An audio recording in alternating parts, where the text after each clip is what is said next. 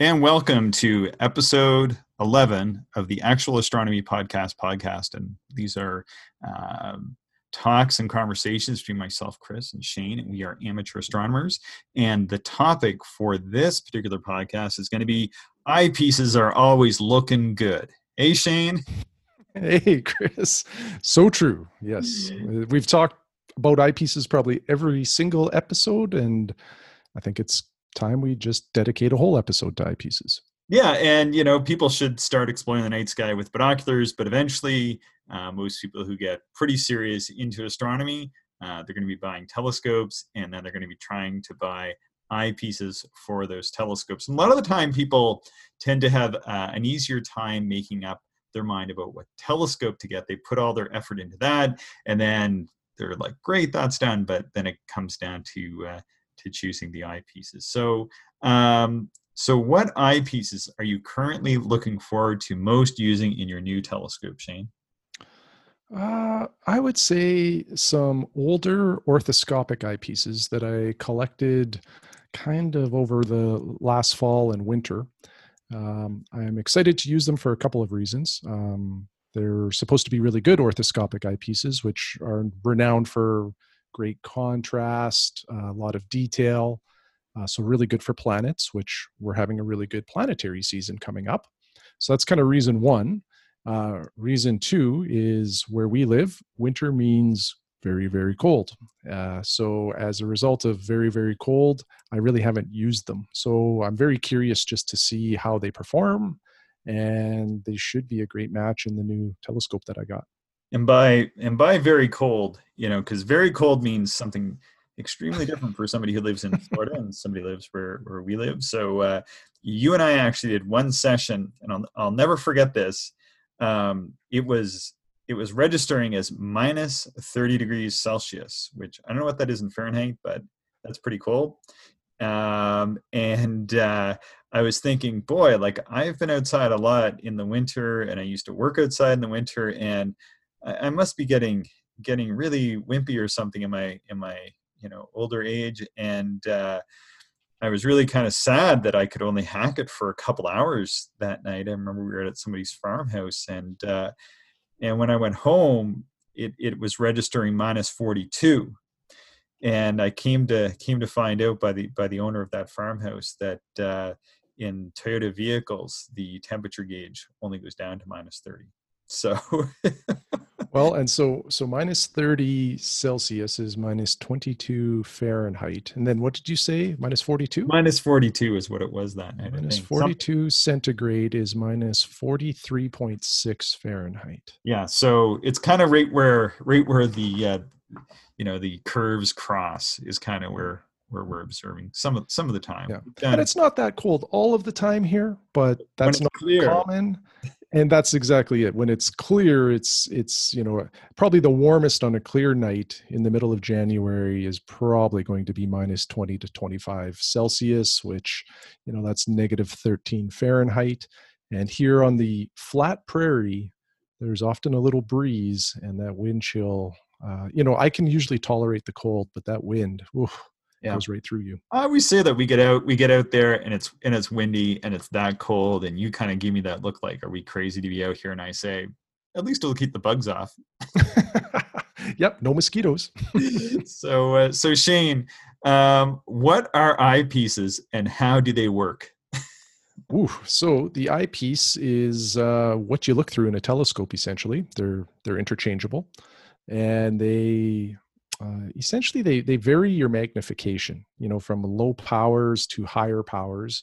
And as you increase magnification your field of view um, sort of subjectively shrinks in a way because you're you know you're magnifying everything but you're increasing the size or the scale of the image that you're looking at and uh, often darkening the background as well. Yeah. And so sort of speaking of sizes eyepieces come in in you know three three of the most popular sizing formats what, what are those sizes like? This is like the actual physical uh, size of the eyepiece. So the common ones nowadays are one and a quarter inch barrel. So that's the diameter of the barrel and two inch. Um, two inch gives you wider field of views um, and then one and a quarter inch. There's probably just I'd say there's more eyepiece uh, variability or, or, different thing, different uh, uh, focal lengths available. And then the third one, uh, which is not as common because they're, I don't think they're really made anymore, but it's 0.965 inch. Now, this size of eyepiece was very common 50s, 60s, and 70s. And in uh, Japan. and yeah. Sorry? And in Japan. Yeah, yeah. And um, uh, eyepiece makers have just moved on. Those have been that that size has been largely abandoned. However, there's still some outstanding old eyepieces in that size that you can find in the used market that uh, perform quite well. And then there's the odd three inch or, mm-hmm. or two and a half or two points. You see every once in a while there's some manufacturer that that has made or will make some sort of uh, sort of oddball sizing, but uh, but for the most part, we're talking about telescopic eyepieces. We're talking about the one and a quarter and and the two inch. I should add though that I think I said this would be like a Q&A session and I would send you the questions and I never sent you the questions. So Shane is talking completely out of his ear on this stuff. So uh so we'll see, we'll see how you do, but it's sort of in keeping with the show where we don't do that much prep work. You do a little bit, I shouldn't say a little bit. You do uh, all of the back end stuff and then i'm kind of making up some questions here or there throughout the week just based on very quick discussions that we have and then we kind of when we go live to record these you get what you get so if you make a mistake it's gonna go and then we're gonna fix it later right so all right you mentioned some numbers with eyepieces um, we've got a few different numbers on an eyepiece so i'm holding an eyepiece here in my hand it says uh, MMs and AFOV. And what, what do the MMs mean first? MMs are the focal length. Um, so, so are these fo- like camera lenses? Because camera lenses come in focal length too. Like you get a 55 millimeter lens. Yeah, um, in in a yeah, kind of uh, in a roundabout way. I think there's some similarities there. The the millimeters uh, indicates the focal length. The higher the number, the lower the magnification. Which so it's kind of an inverse proportion there to, to the camera lens. Yeah, because yeah. that's the thing that people always uh, get reversed when they're coming from the world of photography to the to the world of amateur astronomy, and they they go out and buy like a like a nice 50 or 55 millimeter focal length, thinking they're going to be looking at planets with it, and that ain't happening. It's just going to give you super low power. I really like low power though, so you know I'm I'm happy they went and did that. So the other thing that's on there is the AFOV. So what is the AFOV? So that stands for apparent field of view. Good. And like that, I feel like I should have like a uh, like it's like a game show now. Almost like Will Shane at these. yeah, yeah. See how many points I accumulate by the end of this thing. um, so the apparent field of view tells you how wide the field will appear when you're looking through the eyepiece. So a very common eyepiece that's been around for a long, long time is referred to as a Plössl, and when it there, there the the term Plössl really is talking about well first of all who invented the eyepiece in this case but it's it's referring to the the design of the lenses or the elements inside of the eyepiece uh, all eyepieces you look through i guess there's a, a small caveat there but basically 99.9% of all eyepieces out there have multiple glass elements inside of the barrel uh, to do sorts all sorts of different things uh, you know correct the light pat or cor- uh, correct the light coming through the glass uh, sometimes magnify it um, provide wide field of views provide eye relief. We'll get into all of this stuff. But um, a Plössl has about a 50 degree apparent field of view and if you put in a wide field eyepiece they can be anywhere from 68 degrees to over 100 degrees. So when you're looking at a Plössl with 50 degrees and then you switch it out for something that say has a 100 degree field of view um, the the Plössl will feel like you're looking through a straw uh, comparatively. Yeah and so one other way to kind of conceptualize this is um, if you're looking straight forward we call that say more or less like the zero point. and if you had a 60 degree eyepiece you'd be able to put three fifths at arm's length, sort of side by side, and go out three uh, fifths on one side of that straight ahead zero point and three fifths uh, on the other side. So the 50 would be just slightly less uh, than that. So you can understand, and that's just the sort of theoretical um, field of view, but it's not the TFOV. So what's the TFOV and how does it relate to the apparent field of view? Well, the true field of view is TFOV. Ding. That, hey, another 100 points. um, and what that refers to uh, is how much of the actual sky you're seeing in that field of view. So often the apparent field of view will be a large number, like 50 degrees or 100 degrees. Uh, but your true field of view you know on with the widest field eyepiece on a telescope that provides the widest field views possible you're probably only going to be able to take in 7 to 8 degrees of true field of view or 7 to 8 degrees of the sky yeah and that would that would probably even be a stretch because i think with my with my 60 millimeter f5.9 which i got a 2 inch focuser for um, and i use a 40 millimeter 70 degree in uh, I believe the calculation is is around the seven or or seven point four or seven point Okay. five. So that and but I know there are some like some there's some f 5.5 60 mils and then I know that there's the odd um, 50 millimeter or 55 millimeter like four and a half to f5. So yeah, probably absolute extreme limit on this is probably something around. Uh, around that seven and a half or eight degrees, uh, apart from some sort of custom or oddball finder someone's giddied up with a two inch focuser. yeah Good stuff. so So, so what, what do you got next for me i'm yeah, ready so what is ER? Ah, yes. This is important to you and I, uh, and should be important to just about anybody that wears eyeglasses. So, ER is eye relief. And what that represents is how far your eye can be from kind of the surface of the lens, the surface of the eyepiece, uh, in order to see the entire field of view. Um, now, eyeglass wearers will typically need anywhere from 15 to 20 millimeters of eye relief. And not all eyepieces have that level of eye relief. In fact, they really need to be specially designed to provide that. Um, I mentioned Plossls earlier. Plossls don't have great eye relief through an entire focal range. Uh, a Plossl eye relief usually almost exactly coincides with the focal length. So if you're using a 20 millimeter Plossl, you're probably around 18 to 20 millimeters of eye relief. But if you drop that down to say a 10 millimeter Plossl, you only have 8 to 10 millimeters of eye relief. And for somebody who wears uh, glasses, uh, you're not going to be able to see the whole field of view and uh, it'll look constricted. Yeah, so and and it is a bit of a challenge. So I have uh, eyes that are stigmatic. so um, almost at just about any power, um, I benefit from from wearing my glasses. Uh, unfortunately, um, and I've even tried this with the with the Pentax XO, and and I found that at a five millimeter exit or at a, five millimeter eyepiece in most of my instruments, um, I still get uh, you know some advantage to to wearing my eyeglasses, but. Uh, let's see so there's only really a, a, small number of eyepieces that work really well with the glasses like i use the pentax xws i think you had the vixen lvws i think they work well Yeah, yeah, they work quite well. Although sometimes, depending on the telescope, the eye placement was really critical and it would black out on me at a few different focal lengths, yeah which I found fairly annoying.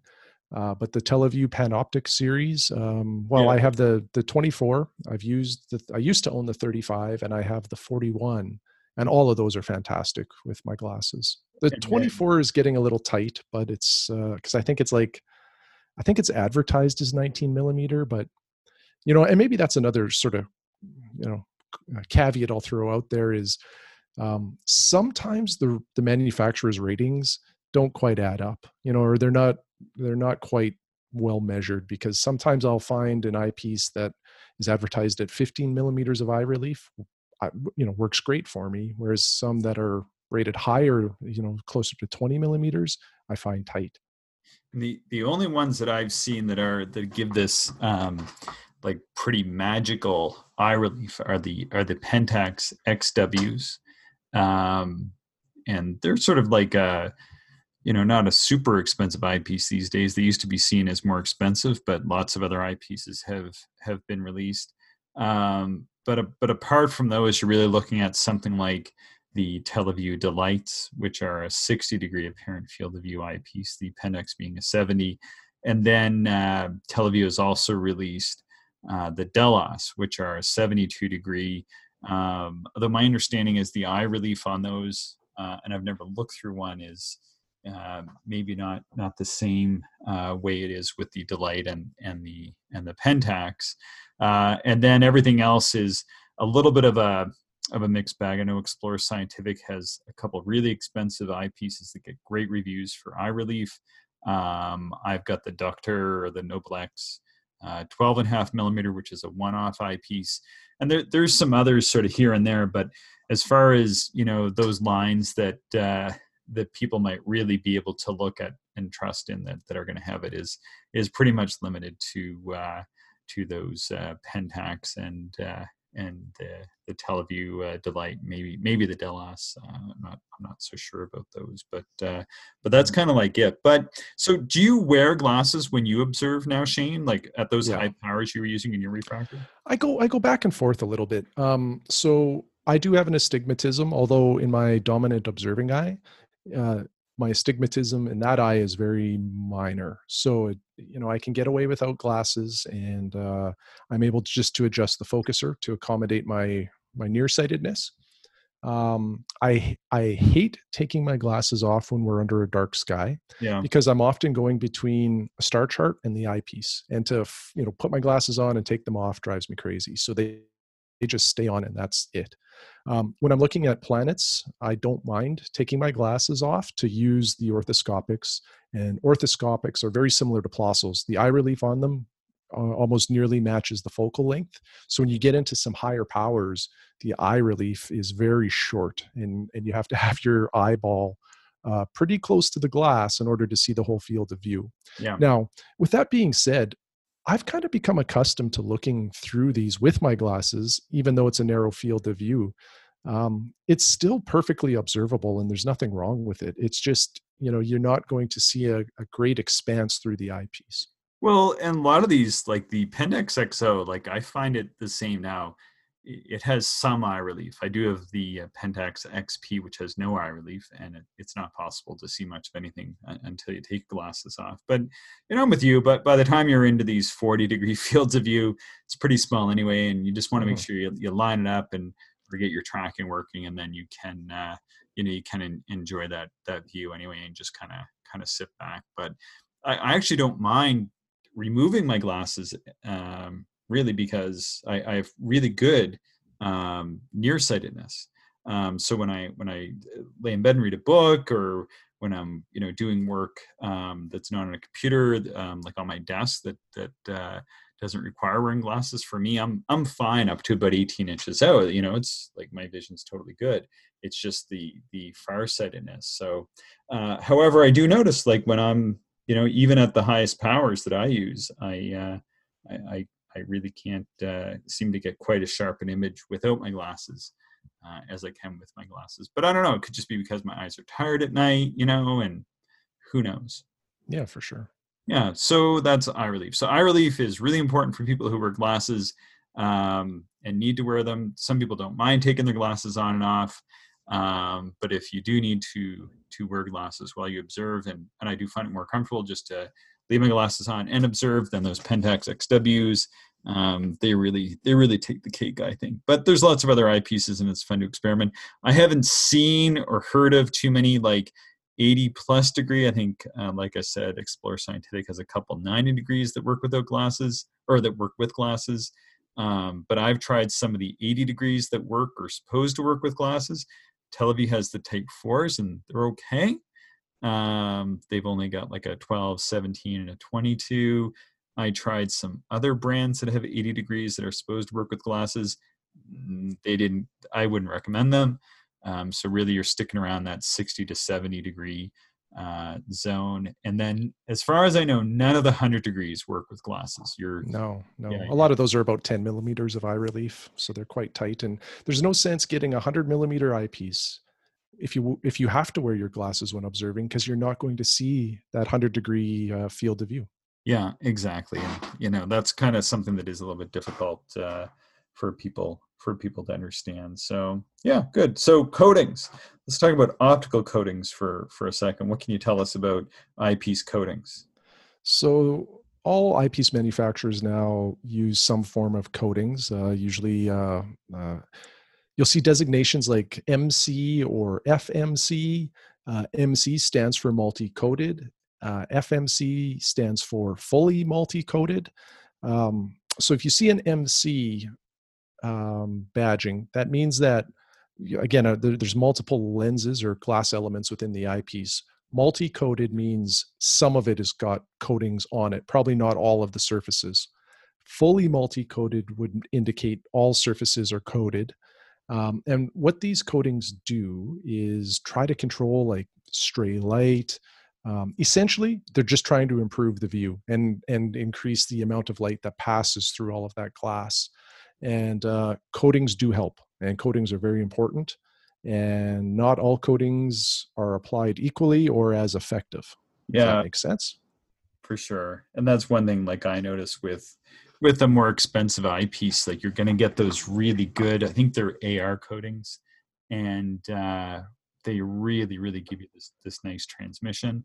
And the inexpensive coatings, on the other hand, you get like reflections sometimes you'll get like bounce back of light um, you know different sort of strange uh, optical effects so well yeah. sometimes too even with like a uh, poor poor coatings or a cheaper eyepiece uh, you may put that in the telescope and think that the seeing isn't very good out because you can't get a tight focus on say the moon uh, but putting in a an eyepiece of greater quality may all of a sudden improve the conditions. So it's not the conditions it's the eyepiece yeah and you and i have even run that against uh, different telescopes and found out that the better optics you have it's almost like your seeing magically improves right? You know absolutely. yeah it, it's sort of a funny thing you know like people often think that you're not uh, maybe getting you know so much for for the extra dollars but that is sort of one of the magical properties of better optics. Better wave correction better wave correction does translate to um, you know less influence of any kind of disruption in in the in the night sky. So um, yeah we've we've definitely run that experiment. What about old eyepieces you actually mentioned some some older eyepieces here so i kind of know your your preference on this and i've got some old eyepieces too and you know are old eyepieces just as good as the new ones uh, yes and no. If that uh, is an acceptable answer, I don't know if that sure. scores me the points or not. But um, so uh, some older eyepieces, again, they they usually come in a barrel diameter of 0.965 inches, and I'd say that there's probably you know three main ones, but there's many more out there. But the three main ones that you'll come across would be uh, of any quality that I'll speak with uh, would be the the Huygens, the orthoscopics, and Kellners. Um, so the Huygens are usually designated like with a like if it's a 25 millimeter eyepiece, it would be like a 25H or H25. Kellner uses a K, and the orthos have an O, and um, they can be quite good uh, depending on who made them and the care that was taking taken during that process. Um, now, particularly the Huygens and the uh, the Kellners typically get a bad rap in the astronomy world because a lot of these were cheaply made and packaged with cheap telescopes. So if anybody ever used one, they said, that's garbage. I'm moving on to something better like a Plössl. Um, however, like if you, uh, I have some Carl Zeiss Jena uh, Huygens eyepieces, uh, 25 and 16, I think.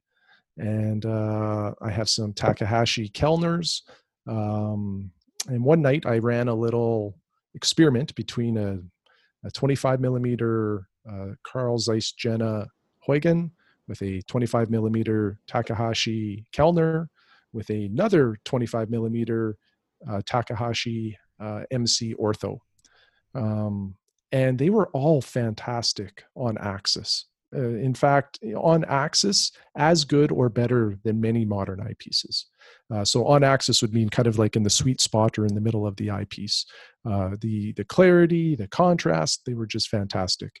Um, where they started to break down, though, were in some of the other categories. Uh, the Huygens has very poor eye relief, even at 25 millimeters. So, um, you know, wearing my glasses was kind of a challenge, and the field was very narrow, uh, the field of view. The Kellner, a little bit better uh, in terms of the size of the field of view and a little bit better in terms of the eye relief.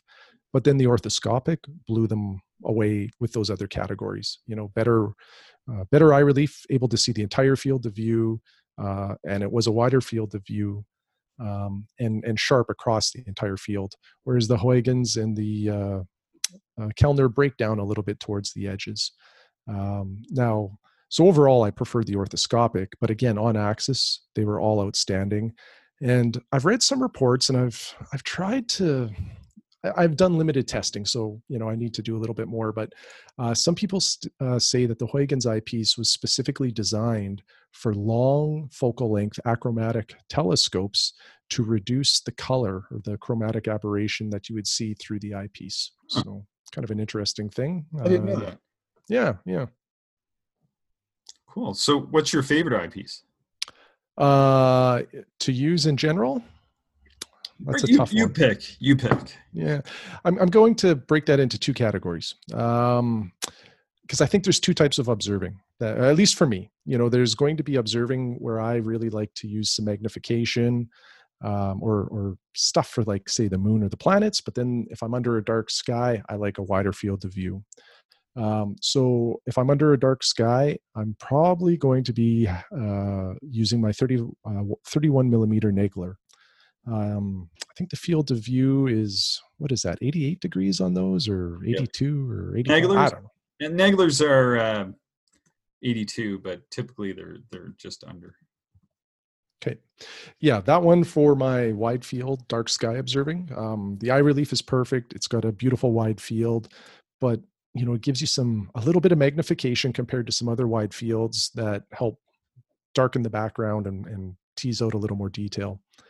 Um, if I'm using, um, or sorry, if my targets are you know more of a solar system variety where I, I want a little more power and contrast, I'm probably going to reach for I don't know, you know, a nine millimeter orthoscopic, probably my Pentax SMC. Uh, another great eyepiece that I use a lot is my Leica Zoom. Um, you know, it has a focal length ratio, or sorry, a focal length range from like 17.9 millimeter down to I think 8.9 millimeter. So you can quickly just rotate the eyepiece to change the magnification and and dial it into exactly what the local conditions will allow in terms of seeing. Hmm. Cool. So, how many eyepieces do you own? That's like the hardest question. Yeah, yeah. The one So- him. Yeah, so for the longest time, I really only owned like four or five eyepieces. Um, so I I have a 41 millimeter panoptic, 31 millimeter Nagler, the Leica Zoom, and uh, then I, I acquired a five millimeter uh, Nikon uh, nav eyepiece just for a little more power. But then, like I mentioned, I, I've been collecting these orthoscopics of uh, you know an older vintage since probably last fall and within the orthos they go from 25 millimeter to 2.8 and in between gee there has to be 8 to 10 eyepieces in that range Wow. yeah, yeah. Cool. So, how many eyepieces do you think somebody needs to own, or what, what's the most useful number of eyepieces to own? I, I think three is is a is a, a great a number of eyepieces to have and it doesn't matter if you're a beginner or somebody that is into this for a long time. Because you know chris when you and i go out observing uh, to a dark site how often would we change out an eyepiece? Yeah, like sometimes I observe all night just with one eyepiece in. Often. I don't change it at all right? Um, maybe once or twice um, in a night we'll put in something that's a higher power from a low power but typically we stay with the low power and away we go so i don't think you need a lot of eyepieces what is usually recommended in a lot of books and i agree with this is get a low power eyepiece that provides you the widest field of view that your telescope can accommodate and, and that your wallet can accommodate Mhm. um, s- the wide field eyepiece helps you locate objects because it gives you that wider field of view. Then, kind of a medium power eyepiece. So, maybe I'll back up here. A wide field eyepiece is probably going to be in that 30 millimeter focal length, uh, whether it's a 32 millimeter Plössl, that's an inch and a quarter, or something in the two inch variety. Um, then you want something that's probably mid power. something in that uh, I don't know. I'd say maybe 15 to 20 millimeter focal uh, length, and then a higher power eyepiece, like maybe around 10 millimeter.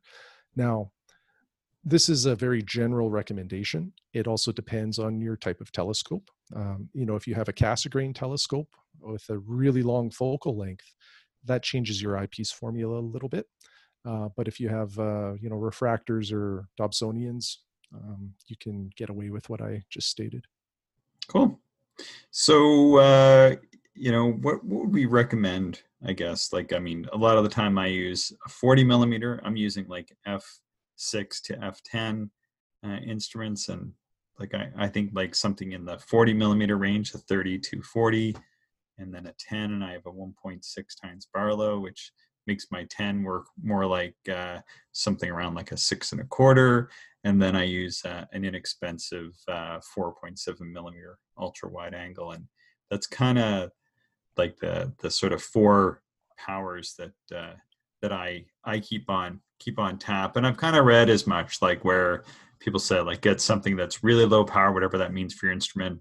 A lot of my instruments, you know, they can run as low as eight power or 18 power, around 20 odd power and then uh, you know that's low power and then you want something around 50 um, power that gives you that that next bump up a nice 100 power like we were talking in the last uh, episode about uh, you out observing and you found you were kind of maxing out the sky even at 100 power uh, and then the next power up uh, somewhere between like 125 and 100 160 is going to max out like generally what we consider to be uh, pretty good nights. So, um, you know, that's one, two, three, say four, maybe a max of, of five powers. So, you know, people can either use, uh, you know, three or four eyepieces in a Barlow or, or five eyepieces, uh, you know, and I, I think that just about gives you, gives you the nicest uh, selection of, of powers. So, yeah. For sure. and, and, and you know a general rule that a lot of people follow as well when evaluating what is the highest power eyepiece i should have